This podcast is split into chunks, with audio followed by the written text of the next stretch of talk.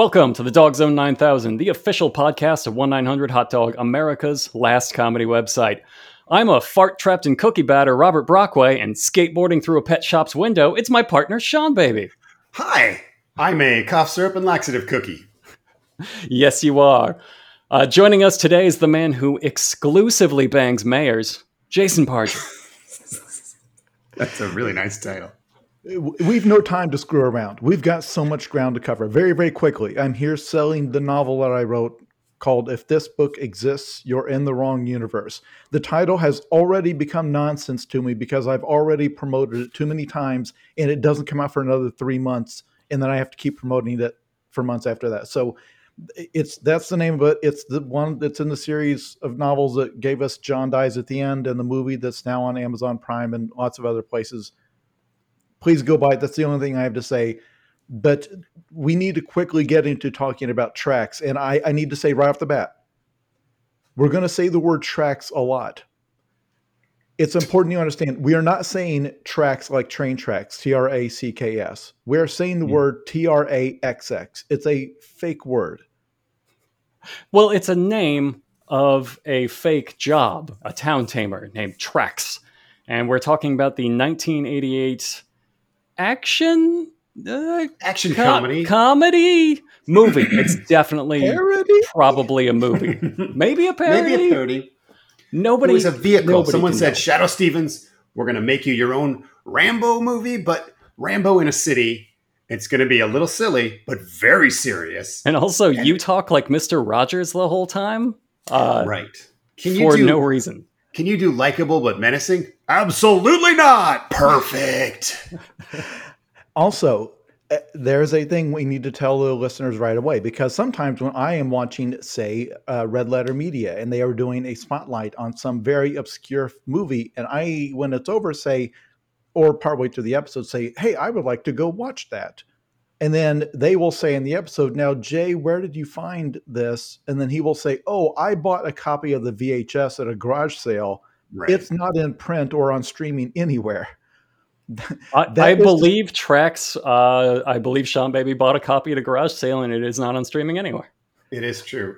if you go to You one of can't those find streaming it. a- aggregator sites where they now have where they'll tell you which platform has a movie very very helpful and you type in Traxx it's one of the only ones i've ever typed in where it just pops up and says not available in any format Traxx 1980 whatever Shadoe Stevens not available period like it's not Nobody wants this. Nobody wants anything to do with it.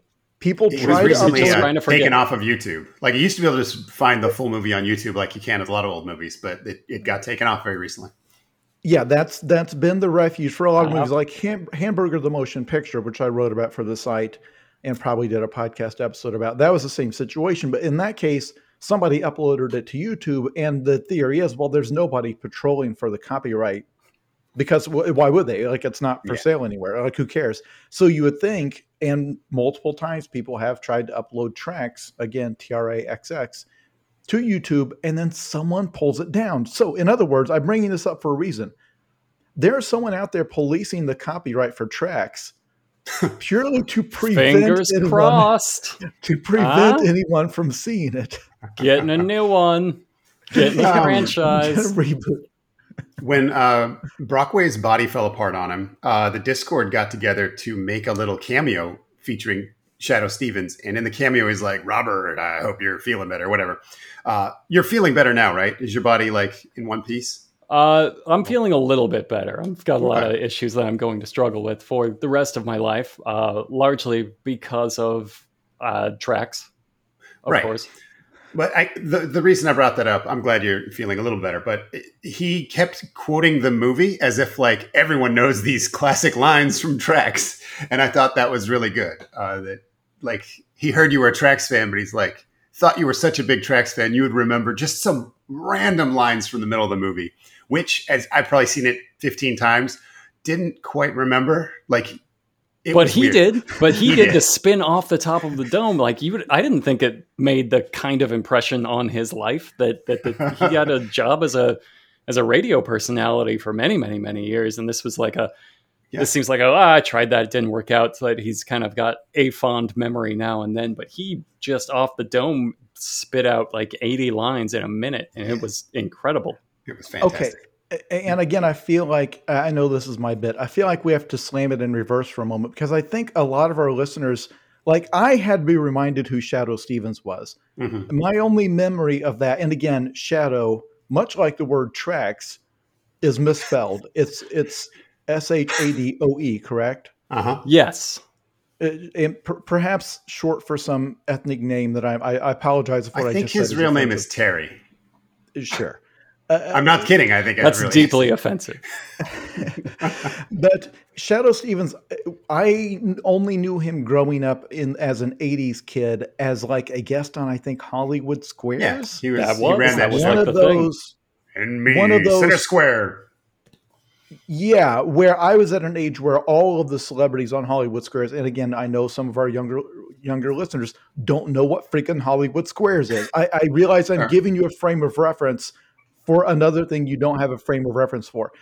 But the point is, when I grew up, I only knew him as like a D list celebrity because Hollywood Squares was where you went when your show got canceled or wasn't doing well. Like that was a paycheck. It was like the equivalent of like the British panel shows where it's like, you know, they just pick up whoever's around on the con, you know, the comedy circuits. And the people who were on Hollywood Squares every day were the saddest of the sad. Uh, if you don't know what Hollywood Squares is, it's like tic tac toe, but with has been celebrities.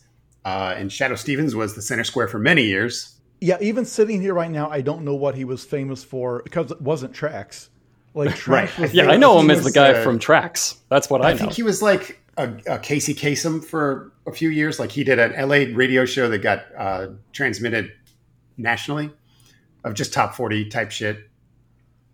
So Okay. just and a- then a Ryan- he's a somebody Ryan said Seacrest. he'd be the perfect guy for our brutal vigilante parody. That's an amazing decision. An Well, amazing they- decision from the start. Imagine just This was a casting Casey Kasem, not as the voice in a cartoon, himself, just like prowling around the city, Charles Bronson style, murdering I'm everybody. listening. I'm listening. He's so he's such a poor fit, and this is why uh, again, it's like, well, what, what are they doing? They're talking about another bad movie. Traxx is a fascinating bad movie, and I saw it. Like, there are certain movies you need to see in a certain format. You know, like Interstellar needed to be seen in IMAX. In certain films, like they, it's like you need to see this in the theater.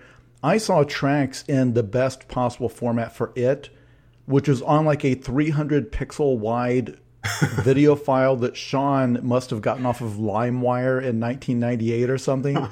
I probably Extremely poor quality, audio like out of sync. It looked like it was rec- that's the way to watch recorded it. with a Nintendo DS. no, it, it's exactly the format that that film deserves. But it's a movie where every shot has a weird incompetent choice in it, including Yes. Shadoe Stevens' performance. And that's why we're going in all this background because it's clear he has no background in acting or action or charisma or Or Yeah. anything, or like life, or just, just existing. talking to people. We, he Be- wears being his clothes of weird. Situations that humans get into and how they respond to them. His hair He is also- wrong. he moves real stiffly. Like I think he made this like just after he started getting into bodybuilding. So I think he has like 40 extra pounds of muscle that he's not used to moving around in. So he he looks real clumsy.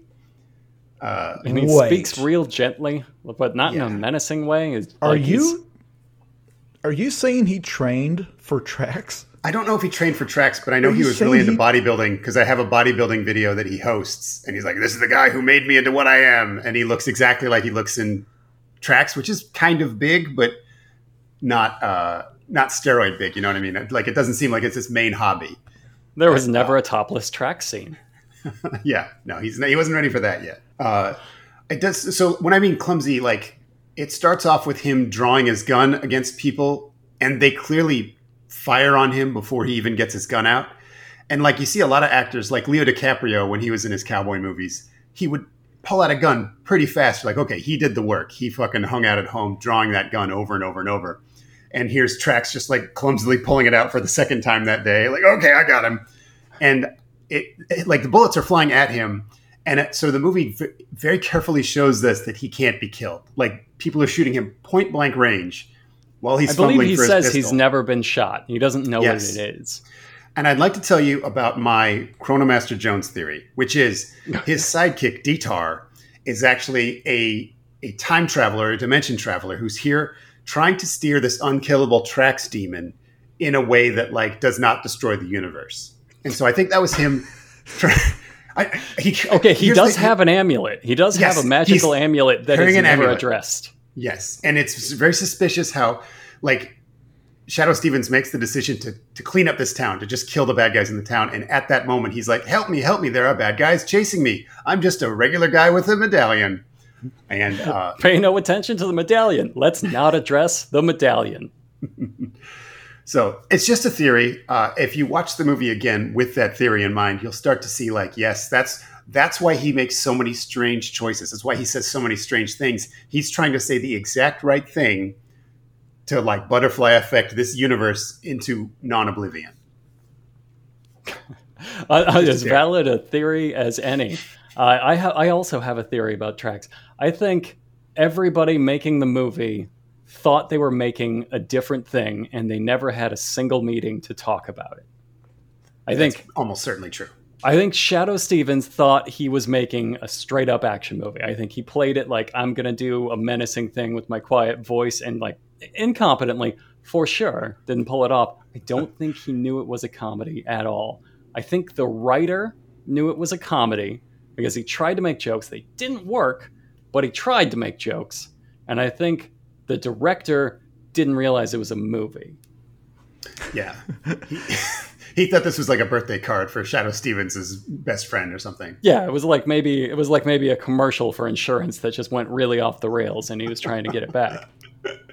like that Rob Zombie Munsters trailer that came out, and it looks Jesus. like it's like an ad. It's like a Super Bowl ad for some for Doritos or something. Like, no, this is a feature length film that all looks like this. Like, Yeah, oh, on fucking purpose. I did this on purpose, some money.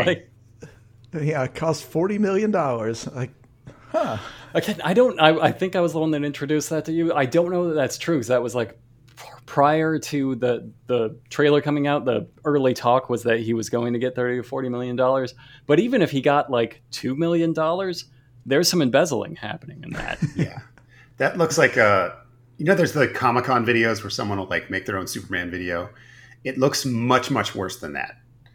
It it, it does look like a cameo. It looks like someone gave Rob Zombie like fifty bucks and said, Hey, my wife really loves the Munsters. I made this joke on Twitter that that, that that's what happened.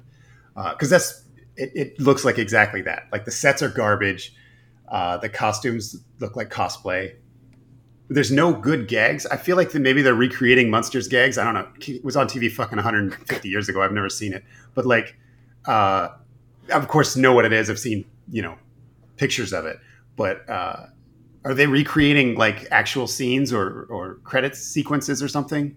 Because there's no real jokes. It's like here's a Sort thing of, happening Like that feels like it must be a reference to something. I don't know. Yeah, don't they're know. like references, but without any awareness behind them to like make that you know a relevant thing to do. It's just It- reference, reference, reference. guys, we're getting off track. very. I was hoping somebody would say it. So let's let's do the plot. Let's do the plot of Traxx for anybody who hasn't seen it, because you will not be able to see it. you will never you will never know about this. You, you basically just have to trust us on this one, uh, and you won't once we tell you what it's about. It's about uh, fuck. This is I just that was such a hard thing to jump into. I really thought I'd have that.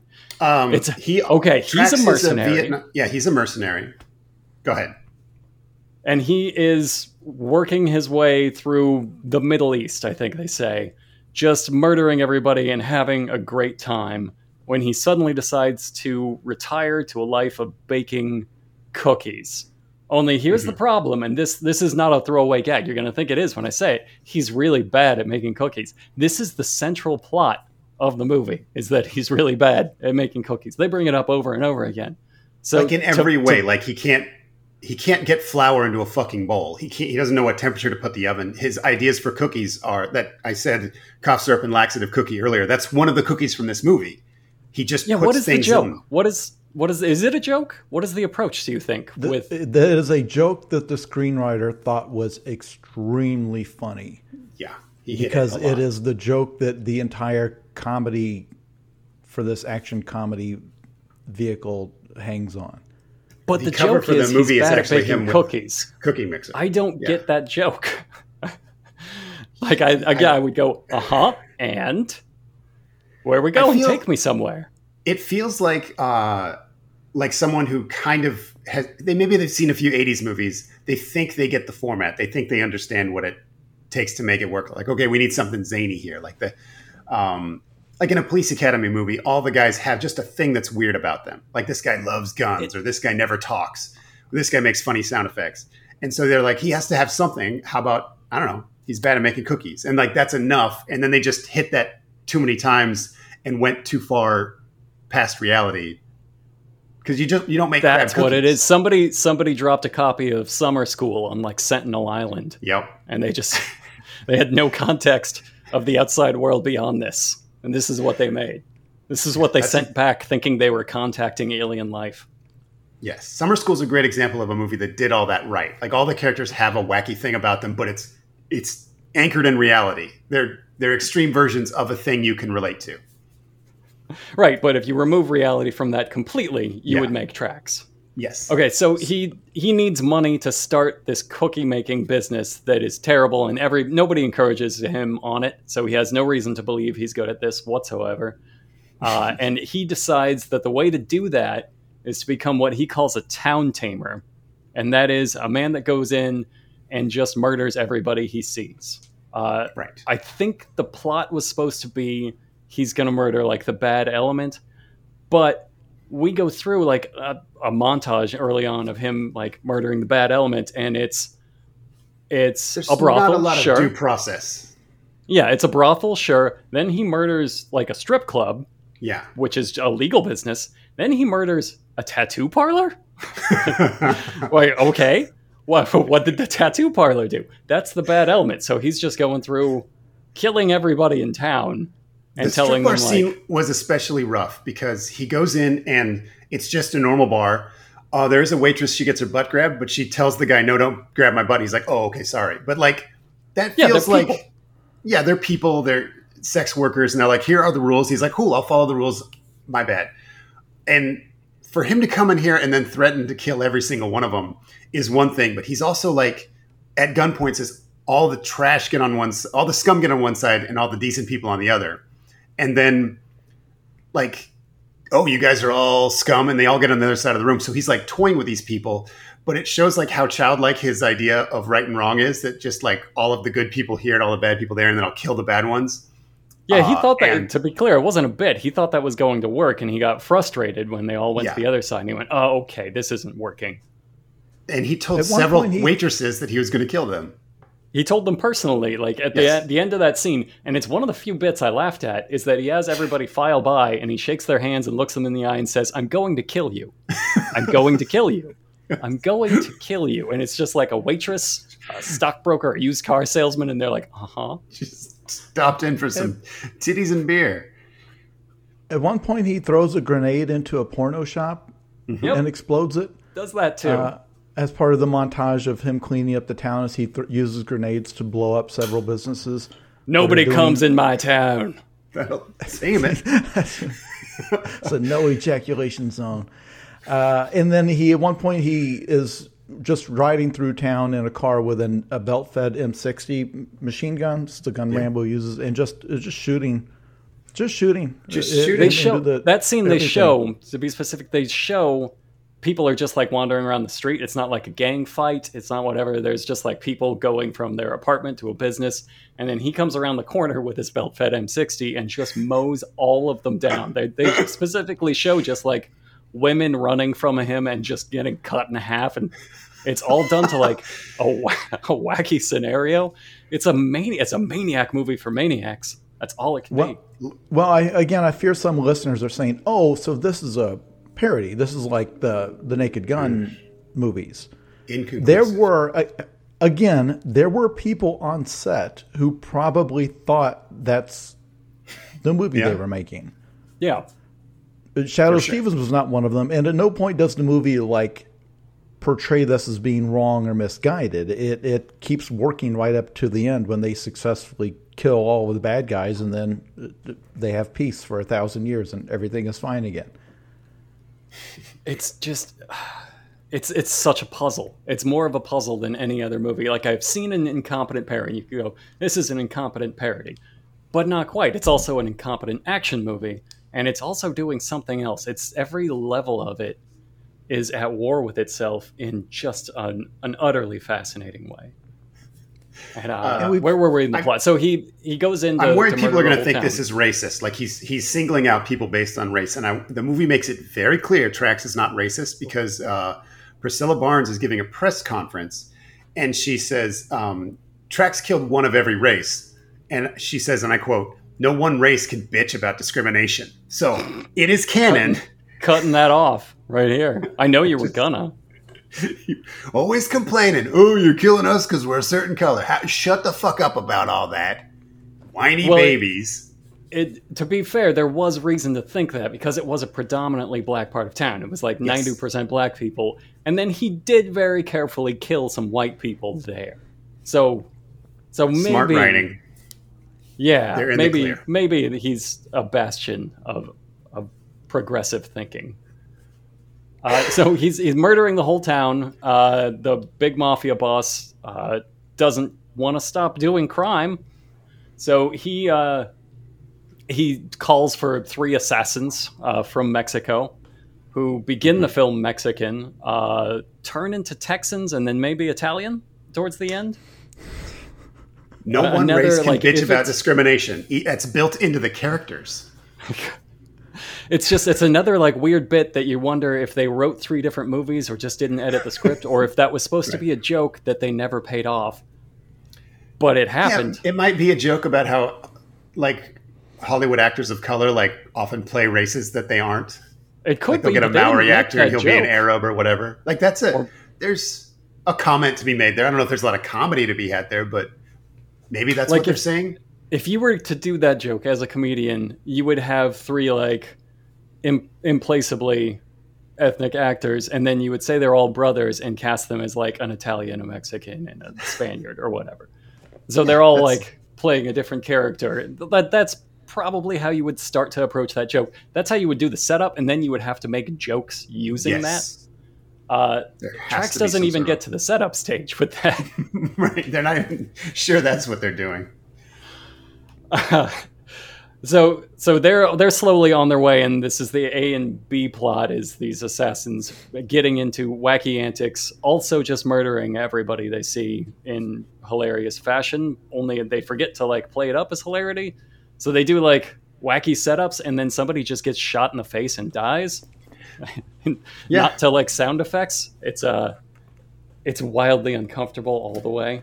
There's a scene where there's just a bunch of dead bodies hanging from the light poles. Like, that's my favorite Gruesomely. Traxx gag yeah, there there's notes on them like, "Hey, I I died because I went to the strip bar or whatever," and it it just looks like a, a zombie movie. It looks like a post-apocalyptic zombie movie where this is the base of the worst bad guy in the zombie apocalypse, and two guys drive by or drive through it in a truck and just hysterically laugh. Like it makes them happy, not like I, ju- I just rewatched them. this. They're garbage men, and they begin the scene. One of them goes, "Ah, "I got your garbage. Let go," and then jumps in the truck, and you're unsure why that happened. And then they drive into the main thoroughfare, and there are 50 crucified, upside down crucified bodies there. And they're like horrified at first, and then they start laughing, and then the movie pitches them deeper, so they're going, "Whoa." Yes, what- it's like shot and scored like a horror movie. So somebody making this was like, "Oh, this is obviously a horror scene." The editor at that point in the movie was like, "I know what they're trying to do. This is a horrible thing." And then it cuts from that to the maniacs coming up from Mexico, just murdering a bunch of bikers, just like twelve bikers biking along the highway. They kill them with baseball bats, one by one. The final one escapes, and so they stop the car and just shoot him with a machine gun. And then And it that's the- cuts away. the. There's no joke. There's no dialogue. because it doesn't need any. It's self-explanatory. It's, it is pretty hilarious. You mentioned the editor. I looked up, I stopped this movie halfway through and went to IMDb to look up who edited the film.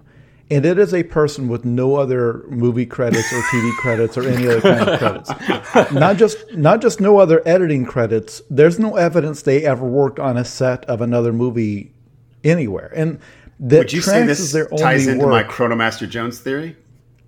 That some man. Sean, I'm going to be frank. I don't fully understand the Chronomaster Jones theory, but I didn't want to say anything at the time. Let's explain it again. from the top.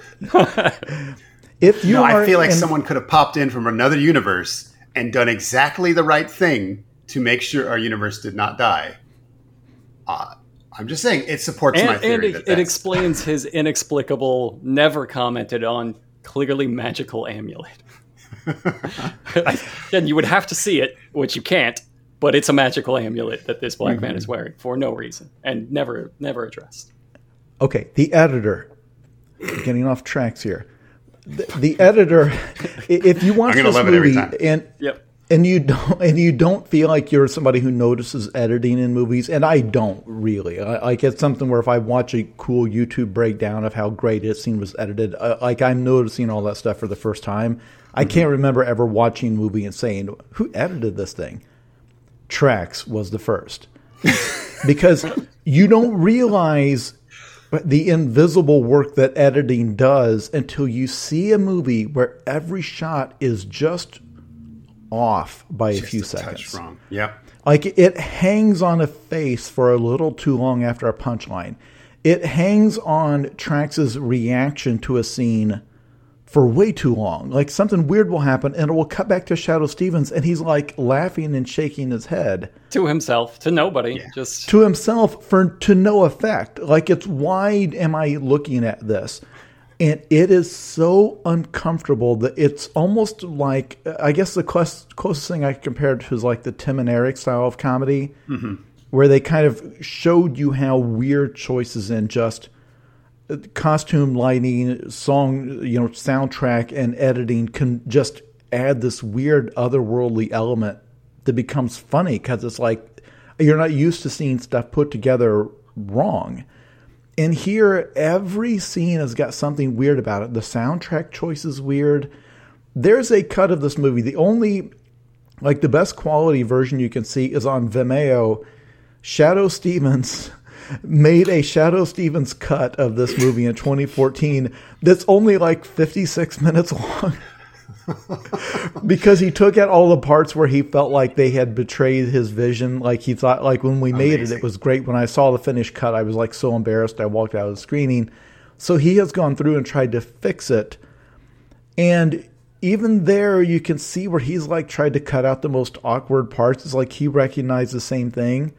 But to somebody who really knows what they're talking about, like I bet if they watched this, they would find it fascinating, the choices that were made. Yeah. there's a lot of times uh, like you could have gotten away with not fully understanding the joke you were making or not having a punchline to a setup but then they'll just stay like they'll just like stay in the car as both characters look out the window and just kind of wait it out and it's like it's almost art because i don't understand it Agreed. Like if as a competent filmmaker, you'd be trying to understand what they're communicating there. You're like, what does that say? What did that edit? That yeah if this was pause? Coen brothers i would write an essay about it right, but it's not. but it's definitely a not series of tumbling mistakes. Okay, so so he's he is in this town. He's he's squaring off with the criminal element. Uh, the town is tacitly, the sheriff is tacitly endorsing him. The mayor comes to confront him and sees him and instantly not only falls in love but just soaks her panties. They fall straight off. Literally jumps on him. I'm not exaggerating. She just sees him and like is the horniest any woman has ever been and leaps over the desk to have sex with him because that's the sight the sight of Traxx, which again could be a competent gag, except we don't cut away. And then we just stay on her being incredibly horny for him and like writhing all over him for like five minutes. it's so uncomfortable because they just you can see this actress trying to play it's off Priscilla this Barnes. bit, She's a pretty good actress. and it's mm-hmm. so like weird and awkward and she knows it doesn't work and like Shadoe Stevens doesn't know as an actor like how to react to it. It's so weird and upsetting. and then they, they don't give him any like the director told him all right for this scene this is going to happen to you and that's the direction he got because that's what he did it was just a thing that was happening to him and he wasn't sure how to I understand. We will be Earth fucking ready. and then that scene ends with all of the card catalogs in the library opening and spewing out their cards as though that's shorthand for ejaculation it is like one they made the, the Dewey Decimal System come. Don't you get it? Like that's how hard they i were don't fucking. i really don't Again, that's that we're describing it like a naked gun bit, and I, I can't emphasize enough the point that the rest of the movie is not a Zucker Brothers. Yeah, I was gonna say that's like the one most cartoonish thing in there, and they put it in that scene, and then kind of never hit that tone again. Like that's Yeah, full the- Looney Tunes. That cartoon, yeah, which was what the Zucker Brothers like. Like it's cartoon logic, right? Like the slapstick Yeah. is all. It's like the the physics are different, and it's established very early. This movie is not doing that. If it did that all the way through, it would probably be remembered as just another wacky '80s comedy, and would probably still be in print somewhere, like Porky's. Um, but no, that's that's what's so weird about it. Because, like at the beginning, when they show him still in whatever Vietnam or whatever he's supposed to be, I think it just comes out the bottom screen just says Middle East. Like just it doesn't Middle even East. specify country. And like he and, and his friend are like having a casual conversation while explosions are happening just feet away from them, and that's that's kind of a funny bit. It's like they're Yeah, scrolling along and yeah, it, it almost works. But it's like then there's long stretches of the movie that don't do that, um, including the fate of the, of- the main villain, the mob boss, which I, I know we haven't gotten to that yet. But I mean, it might as well get to now because it's like uh, two thirds through the movie, the mob boss rolls up on Traxx's camp, and they're making his terrible cookies, and he he's like he knows he's beaten, and he wants to make a truce, and he eats one of Traxx's cookies, and he says, uh, "What is this? It's a chili cookie. It's a chili con carne cookie," and he pretends to like it, and then they, it becomes clear they can't make a deal. So he spits the cookie out, says this is crap, and then he gets in his car, and I think everybody else has a different opinion of this. So somebody else tell me what happens next. I think it's a fart joke. I think he drives away, and the chili cookie made him fart so hard that he explodes. I- no, I I, that like is that's what in it, the that text. is what it is. I only know that because I googled it.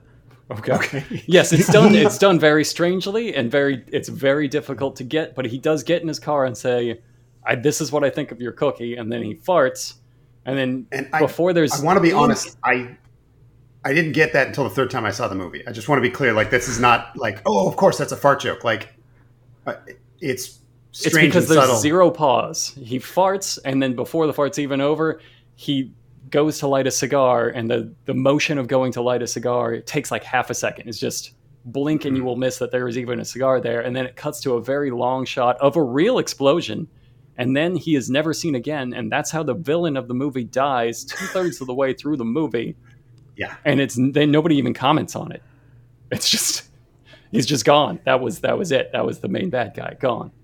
So there has to be a reason for that, right? Like the the short little edit must have been completely unrelated. Like someone later said, "Oh, Robert Dahl is, is that his name?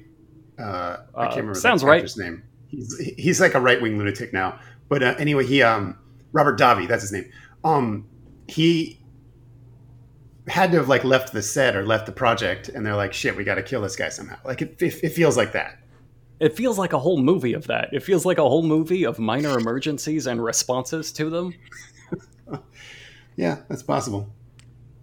But the movie had a budget. I, I, to make it clear, did. this is not something that people threw together in you know in their apartment. This has explosion, stunts, car chases, mm-hmm. car ac- car crashes, it, it, cars crashing into buildings. It's got the whole. It, it it it had real money. It was a real movie.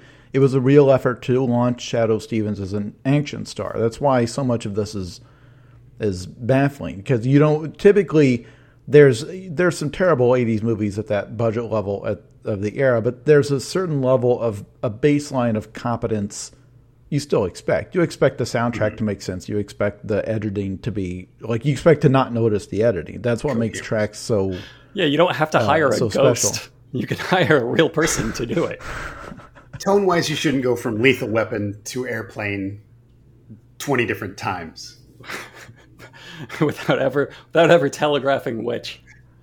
it's it's incredible. So the main bad guy is dead, and you're left wondering what's the point here. Oh right, those other guys are coming in, and they show up, and they're now the main bad guys, despite having no real relation to Traxx or the story at all. They've just arrived right. in town, and they kidnap a little league team and tie them to their limo as like armor. And uh, it's a great bit. again, it's like it could be funny, but something about the way it's executed makes you think of like a serial killer movie in the 80s where it's it's goofy but they think this is terrible and it's just it's a tragedy you're not sure if you should laugh at as it cuts across like i think it's because they show all of the kids faces looking just terrified yeah. and sad and beaten up earlier in the movie there was a daycare center at a whorehouse and uh, one of the Johns runs in there and grabs a kid. He's like, I'm going to kill this kid. And so Traxx comes in, shoots the gun out of his hand, and then shoots him in the belt buckle until he falls out a window. So he is not against like throwing bullets around in a closed space, ricocheting them off metal with children around. So this was yes. Not, it also when I saw this, I'm work. like, oh, Traxx will just shoot the bad guys. Yeah. And yeah, it's, it's exactly what happens. He comes out, he sees a bunch of children there, and it never factors into this action scene whatsoever. He just starts shooting at them. They start shooting at him. It's why did we do? Why did we do any of it? It's never None acknowledged. Of those kids were just, actors. It those just kids didn't were work. a real little league team, and those were real bullets. so they have like a, a car jousting scene at the end where they they just charge at each other, shooting over and over again until Traxx wins and he kills them. And uh, that's that's the end. It's this car joust, which seems anticlimactic for whatever this movie. I don't know yeah. what I expected of this movie, but it was better than that. And I feel like uh, yeah, the villain is dead. These yeah. guys are just meeting Traxx for the first time in the in that scene. Like the guy he was actually opposing to clean up the town is gone. These guys just showed up for that for the ending. They yeah, they're total a long time ago for this job. They're like, well, we're still going to go kill the guy, even though the guy who our boss is dead. Uh, there are no stakes. Yeah. There's it could all everybody could just literally walk away from this and it would be fine. Uh, you don't. Really yeah, because what do they care if there's still crime in the town? What difference does it make to them? They don't live there like no we must preserve the crime in this town. We must preserve the strip clubs. Like what, what do they care? Now now that the guy who hired him is dead. It's like uh, hopefully they already have his money. If not they're not getting paid. He's yeah gone. they're not mob bosses here to like replace him. He's won. No. Crime's oh gone. no and the town okay the town loves him now even though everybody kind of hated him up up until this point. Well now they had the, a running gag of Traxx t-shirts so i guess he's been slowly winning them over. And they yeah, have they did an 80s dance montage where yeah. they, they showed the town going to Traxx's side and loving Traxx. Uh, it, again, it was edited so incoherently that the only reason I know that that's what was happening is because I, I know what they were trying to do from other 80s movies. Like it's a, you know, it's a weird science or Revenge of the Nerds summer school style. Right. The dance like, montage didn't connect to anything. It was Traxx and Dieter dancing on a beach yeah. unrelated to anything else. Like they, they thought if somebody's dancing, this is a dance montage, and then there was a well, bunch of scenes that weren't. Montage, they showed like an old couple like taking the for sale sign off their home and throwing it down and then watering their lawn. Like it was showing the transition of like maniac sex club town to nice I old did, town where old I did not get that. Well, again, there's no way you would unless you're thinking that's what they're trying to do. I, have seen this in other movies, and these space monsters who made this movie are trying to recreate that and failing. Yes, the the Sentinelese, of course. How many times have you seen this film, Sean? God, probably, I don't know, 12, 13. wow. So I, I once went, I was working on the show in the early 2000s where like the main characters would sort of talk shit about stuff, Beavis and Butthead style. And so when I got hired for it, I brought down like a suitcase full of stuff, and I just like all of my weirdest VHSs. And I remember I, we pulled them all out, we're putting them in the tape, and everyone was fascinated with Traxx. They pulled out Traxx like, "What the fuck is this?" We put it in, and they were howling like no one had ever seen anything like it. It is the weirdest thing that I've owned in my entire life. Uh, I don't But- even know. might still no, be. no, no joke. Uh, you might be the world's foremost Traxx expert. It's, it's Like maybe. of the of the eight billion people on this planet, there literally might not be a second person who has seen Traxx this many times and knows this much this much about it. I think I Shadoe know Stevens might have it. after that cameo. I know the art of it. I have never like looked into everyone. I did meet Priscilla Barnes once. I think I said this in other podcasts where we talked about Traxx where I was like, I love Traxx because she was in Traxx as she was like Comic Con or whatever. And she pretended to have no fucking idea what that was. And I thought that was really funny. I mean, can you blame her? Her part in this is just to be literally like she's supposed to be a parody of action women, except for Right. they didn't know what to parody, so they just had her be horny as shit, and that's like her one character trait. Yes. Why would you also ever own up to that? Why would you want to talk to somebody who's like, "I loved you" when you were just a horny idiot in that movie? you know what that person Holy wants. shit. I just realized Priscilla Barnes hates me. God damn Yes, it. she does. You're the biggest creep she's ever met. Okay, so it's the end, and they're having a Traxx party. The whole town is having a carnival. He has opened his bake shop called Snacks by Traxx, uh, where Great he name. makes terrible cookies still. That's the end of that bit, is that he never did anything else, is that he's just making terrible cookies. Only now he gets to sell them, and nobody likes them. Um, we call that a character arc where a character isn't good at something and then isn't good at it. If it's a joke, what is where is the change? Because it was just he's bad at making cookies. That was my joke that there wasn't. It's that's so confusing. And uh, did did anybody? They Did fucked anyone- every aspect of storytelling up, from the characters to the tone. The existence of the Traxx theme song, are we leaving that for a pleasant surprise for the people that do seek out a copy of Traxx? Well, that was at the very start. Uh, at the end, they don't play the Traxx theme song, which is amazing. They play a just unrelated slapper of a jazz band, something, and which is an amazing decision to not play the Traxx Yeah. theme song at the most Traxx moment. do we have a copy of the Traxx theme song, Sean, on your soundboard that we can I didn't play? put it on the soundboard. No, okay. it And you, uh, do we have a copy you can freestyle for us right now off the top? Because surely you you- remember it. Dealing with maniacs. You better call Traxx. That's exactly Here's some right. other stuff that rhymes with Traxx, and then I say tracks. Them's the then, uh, facts. imagine that. Yeah, Yeah, those are the the facts. Imagine that with saxophone and nothing else. and it goes. They just keep going. now, Jason, did you get the cameo at the end of this movie that was, I guess, supposed to pay off uh, a running gag? Did you get the big cameo in the cookie shop? I did because I'm a child of the '80s, so I recognize Famous Amos Okay. and Famous I Amos. did not. that He I later was- became. It was the equivalent of like a George Foreman grill type thing. Like if you had Yeah. George, like if you were inventing a little grill, and then George Foreman came on and and said, "Well, that's a nice looking device," and people would get like, "Oh, haha, that's George Foreman of George Foreman grill fame." But who was also famous as, a as a boxer before that? Famous Amos was a was a comedian, I think I, he guess- just I don't cookies. know. I have no idea. and then had a, a and I think made his real money with a cookie brand. I, I I'm sorry, I, I apologize. I've tried to Google Traxx theme song lyrics so we could actually list them. There's It- no way you're Google find anything. Google does not have that on any of the. Did you mean to type anything else? What is it? What is this combination of words? there's- Did Well, I didn't get the the big Do you mean cameo at suicide the end. hotline in your area?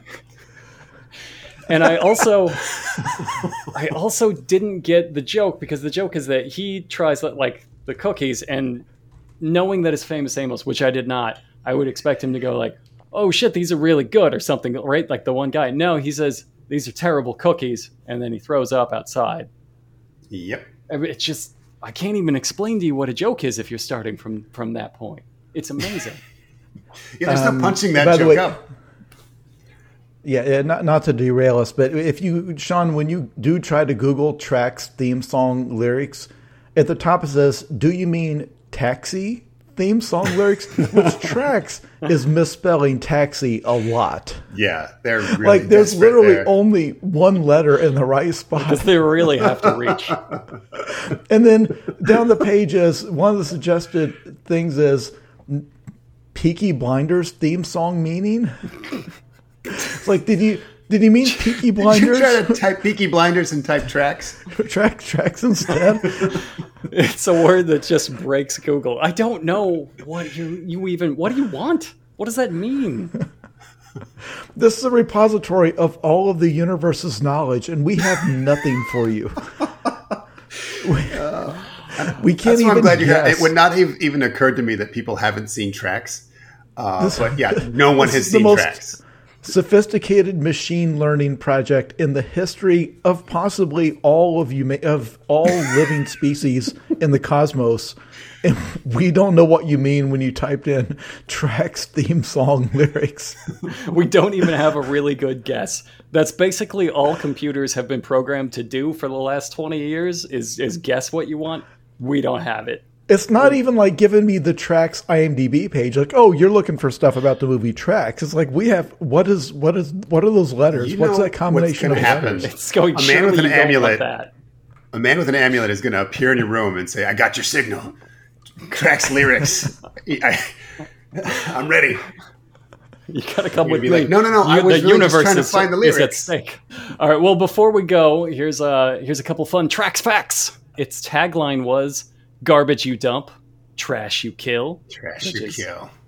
which is oddly perfect for this movie. Uh, the director Jerome Gary, he got his start producing Hot Dog favorite Pumping Iron. So Nice. he went from Pumping Iron, which was universally regarded as a great documentary about an utter maniac, to this, which is a movie made by an utter maniac. It was. He it was probably great. did meet this guy through his like bodybuilding circles and yeah, got to talking. You, you might have. Yeah. Uh, also, the screenwriter, Gary DeVore, disappeared mysteriously on a lonesome stretch of California highway and was found again a full year later, dead and mutilated, uh, with some believing he was murdered by the CIA for knowing too much. Welcome to The Murder of Traxx, a 1 900 Hot Dog Nights true crime podcast. 1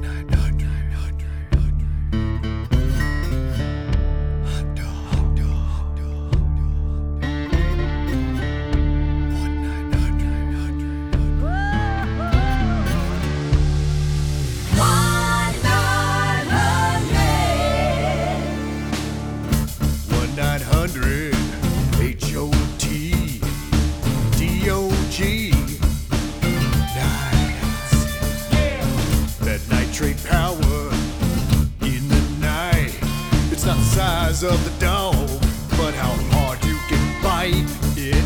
You will survive, or maybe not. When you're in the dark zone, you gotta give it everything you have. One nine hundred hot dog.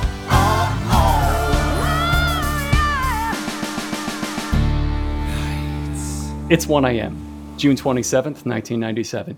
Gary DeVore, the screenwriter of Traxx, is driving alone through the Mojave Desert, window down, radio up, almost certainly brainstorming the Traxx sequel.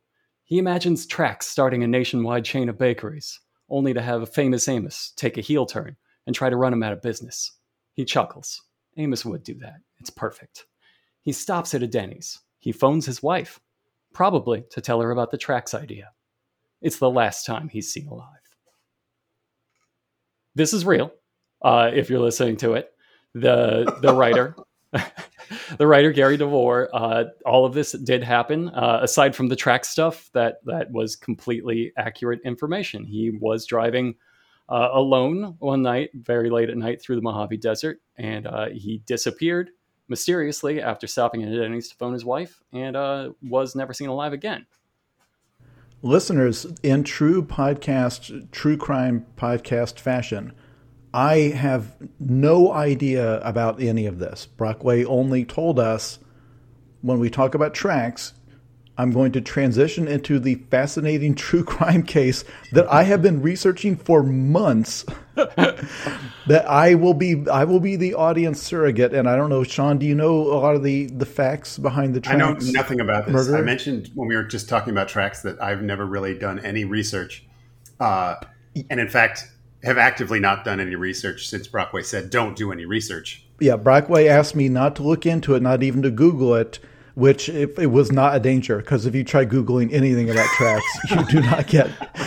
Yeah, it- it, it was would- it was surprisingly difficult to surface some of this information. Like there there Um, is some mainstream sources, but there's also just nobody gave a shit.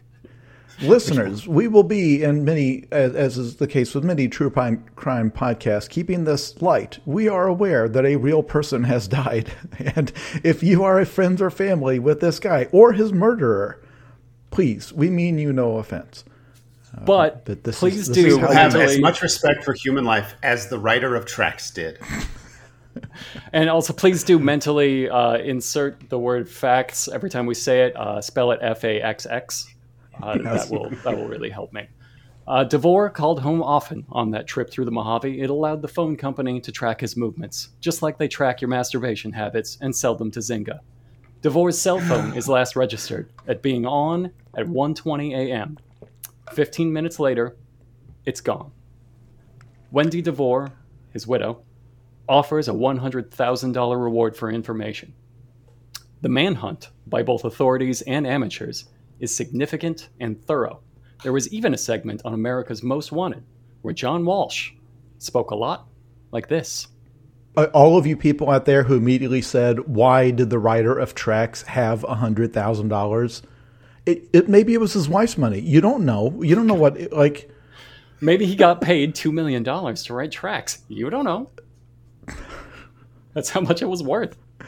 Also, when what what year was this that he disappeared? I I, I may have missed. It It was You may have said it. 1997, summer of So 1997. this was in the cell phone era, but not very far into it. he did have a cell phone, and they, it was part of the way that they tracked him. Uh, it was an entire year, July 1998, before Gary DeVore's Ford Explorer was found below 15 feet of murky water in the California Aqueduct outside of Palmdale, California. Gary DeVore is dead inside. It would be crazy if he was alive in there. Here is the police explanation. After stopping to rest, he somehow entered a freeway off ramp instead of an on ramp.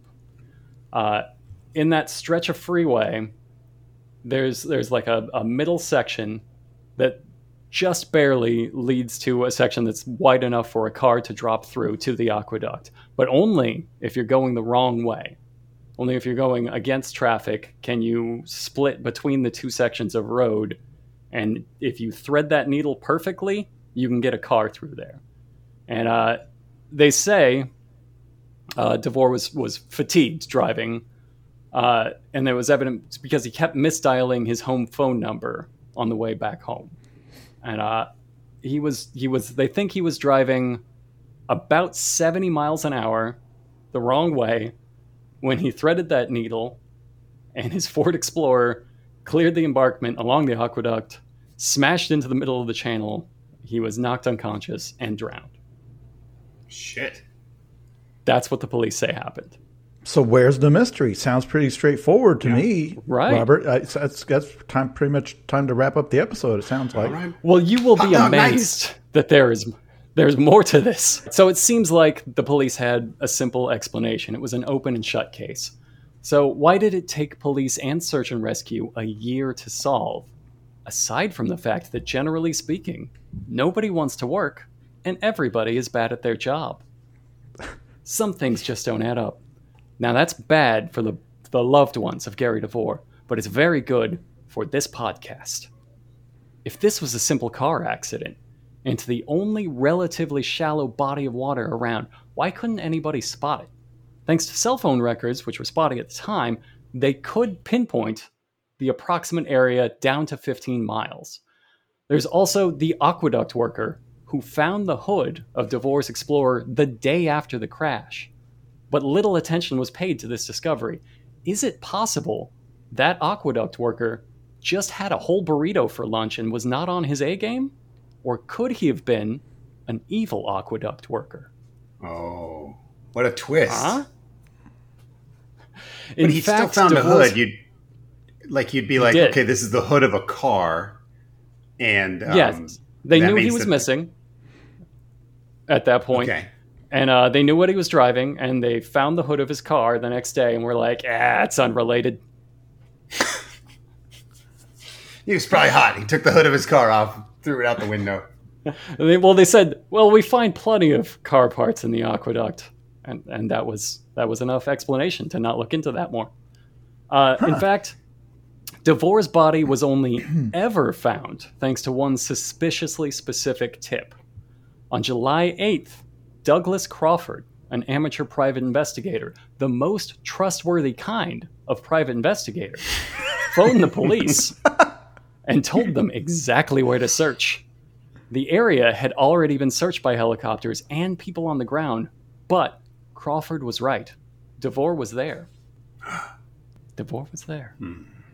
My He says, Crawford says, he was reminded of another woman who vanished and was found in the aqueduct somewhere far away. Now, others say, uh-huh. okay, sarcastically, like this, okay. They yeah, paint seems the crash in a very different light, a darker light, a darker night. It was nighttime the night of the crash. I don't know if I mentioned that. Nighttime is dark. Huh? What do you think about that?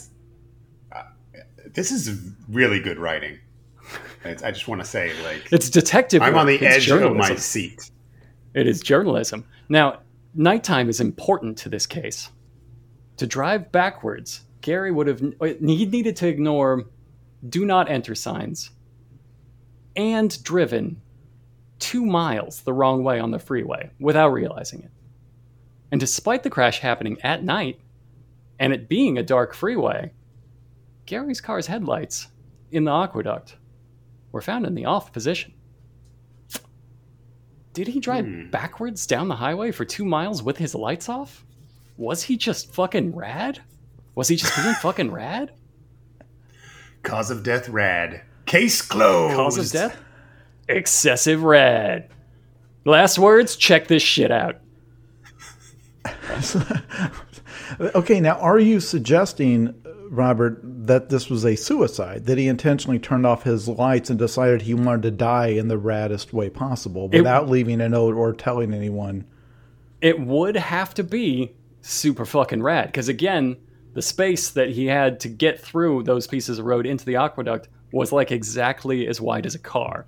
So he would have had to thread that Like the needle. kind of thing you probably couldn't intentionally do. Like it's it's kind of thing that only with repeated attempts could you. That's that why I say his last words would have been check this shit out because he would have had to say, I'm going to do this in the dark, backwards, with my lights off, and I'm going to thread that fucking needle. And if, if that was how he died, uh, that rules. I mean, if no regrets, that, that probably rules. However, there's a mystery here. Is it possible something bumped the light switch when his car ramped an aqueduct, dropped three stories, and plowed into the water at 70 miles an hour? Or is it even more possible that a CIA agent turned off the lights by habit because he just had a giant burrito and he was off his A game? Didn't think of that. Your Uh-huh. burrito theories are fascinating. Yeah, see, I have a theory that everybody uh, really sucks at their jobs and doesn't like to work. And if you have like a big lunch, uh, you're just going to fuck up your job the rest of the day, even if you're like a CIA agent covering up a murder. Now, there's a few more damning parts of this case, uh, of this accident. Friends and family say that Gary worked as a long haul driver. He was a truck driver. And they don't think he would have made this mistake, no matter how rad it, how rad it was. Uh, he wouldn't have been that tired from a long drive. He was used to it. Wait, wait, wait, wait, back, back up. I thought he was a screenwriter. Uh, he did other things before being a screenwriter. Like he wasn't, he probably wasn't like born a they're, screenwriter. they're not saying he was currently working as, no, as a long haul truck driver at he the time previously of the, okay. done that. Okay, Because the, the money he made from Traxx should have set him up For life. for life. absolutely. I mean, it thought. clearly did if his widow could offer a hundred thousand dollar reward for him. Yeah, in in 1997 money. That like that's Yeah, Easily which a is hundred and eight million? hundred twenty-five thousand dollars now. Uh, perhaps most damning, his widow points out that Gary's corpse was found still wearing a seatbelt and with his wallet in his back pocket. She says he couldn't have died in this car accident because anyone who knew Gary knew he never wore seatbelts. and truck shit. drivers, truck drivers never drive with their wallet in their back pocket. Checkmate, whoever is playing this game against me. You guys. And the wallet, you don't put your wallet back there because it screws up your back, right? Right, and truck only truck drivers know this, and they never do it. They never forget. So Because it lifts lifts up one butt cheek. There was actually a Seinfeld episode about this. It actually lifts up your butt cheek by like half an inch, especially if you've if like me, you've got a wallet with a lot of uh you know, a lot of uh a lot of uh simoleons in there. That's really Uh, you know, I'm gonna call. uh, I'm gonna call the widow and uh, and tell her about that Seinfeld thing. You're really on to something. Um, but no, if I'm on a long car drive, if I'm on like a several hour road trip, I take my wallet out of my back pocket. That is a completely valid valid theory. It is, and Otherwise, a, you will get a dent in your butt. and if he's a truck driver and he's doing this, I don't know, 11 hour drive, uh, he would certainly have entertained that. Now, more worrisome, it wasn't what they found at the scene, but what they didn't. Gary's gun and ammunition, which he always kept under the seat, like a normal screenwriter. Obviously, yes, it's while well while not wearing a seatbelt ever, uh, was missing. And even danger. most worrisome, his Toshiba laptop, which contains something that will change this entire story, was Traxx gone. part two. Traxx part two. The notes and Yeah. screenplay. Sean, and this is you're this absolutely 1990 correct. Fuck yeah! no. It was a movie script. What Gary Oh. DeVore called the hardest hitting movie Hollywood will ever see. The sequel to Traxx? Loved ones close to Gary say, no, of course not. But others, like me and Sean, say, fuck yeah, it was. Definitely. Definitely. Uh, Not only that, but we know the title was tracks with three X's. Oh, that would have uh, the hardest hitting screenplay Hollywood would have ever seen. Very erotic. Also, both of his hands were severed and missing. That's probably big too.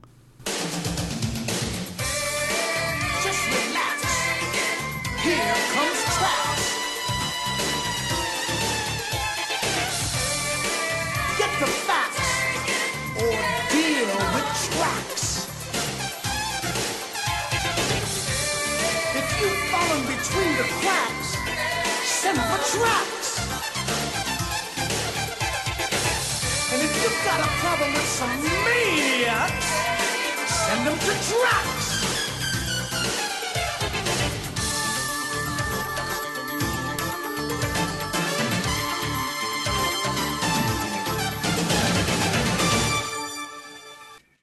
Ladies and gentlemen, from Gladiator Arena here in beautiful Dank Knob, Kentucky, Poxco Productions presents The Supreme Gladiators. Three Finger Louie, Aaron Croston, also called Cincinnati Spank, Adrian H., Aiden Moat, Alpha Scientist Javo, Unandy, also known as Flip Hammer, Andreas Larson, Armando Nava, Benjamin Cyronen, Bim Talzer, also known as Blip Hammer, Brian Saylor, Brianne Whitney, Brockway loves the meat millie, you know he does. Sarah, Red, Chris Brower, sworn enemy of Flip Hammer, Curious Glare, Dan B, Dean Costello, Donald Finney, Dr. Awkward, Eric Spalding, Fancy Shark, sworn enemy of Blip Hammer, Jelliho, Hambone, Paraka, Hot Fart, Jaber Al Aiden, Jacob Thornburg, James Boyd, sworn enemy of Flip Hammer, who he's mistaken for Flip Hammer. Nobody tell him. Jeff Araski, Jeremy Neal, John Dean, John McCammon, John Minkoff, Josh Fabian, sworn enemy of Josh Fabian, Josh S., Ken Paisley, K&M, Laziest Man on Mars, Matt Riley, also known as the Laser Stranger, Michael Lair, Michael Wells, also known as the Flaming Neighbor, enemy of the Laser Stranger. Mickey Lohman, Mike Styles, also called Style Mike. Moju, sworn enemy of Style Mike. ND, sworn enemy of Style Mike. Neil Bailey, sworn enemy of Let's just assume, if not explicitly called out, everyone is a sworn enemy of Style Mike. Neil Schaefer, Nick Ralston, Nick H. Ozzy Olin thinks Style Mike is just okay. Patrick Herbst, Rain Vargas, Rhiannon, Sarkovsky, Spotty Reception, Ted H. The H stands for I Hate You, Style Mike. Timmy Leahy, Toasty God, Tom Sekula, Tommy G, Waylon Russell, currently seeking a sworn enemy. Inquire within. Yossarian, and Brandon Garlock, universally beloved with no known enemies except for insulin resistance. I'll see you in the battlesphere, insulin resistance!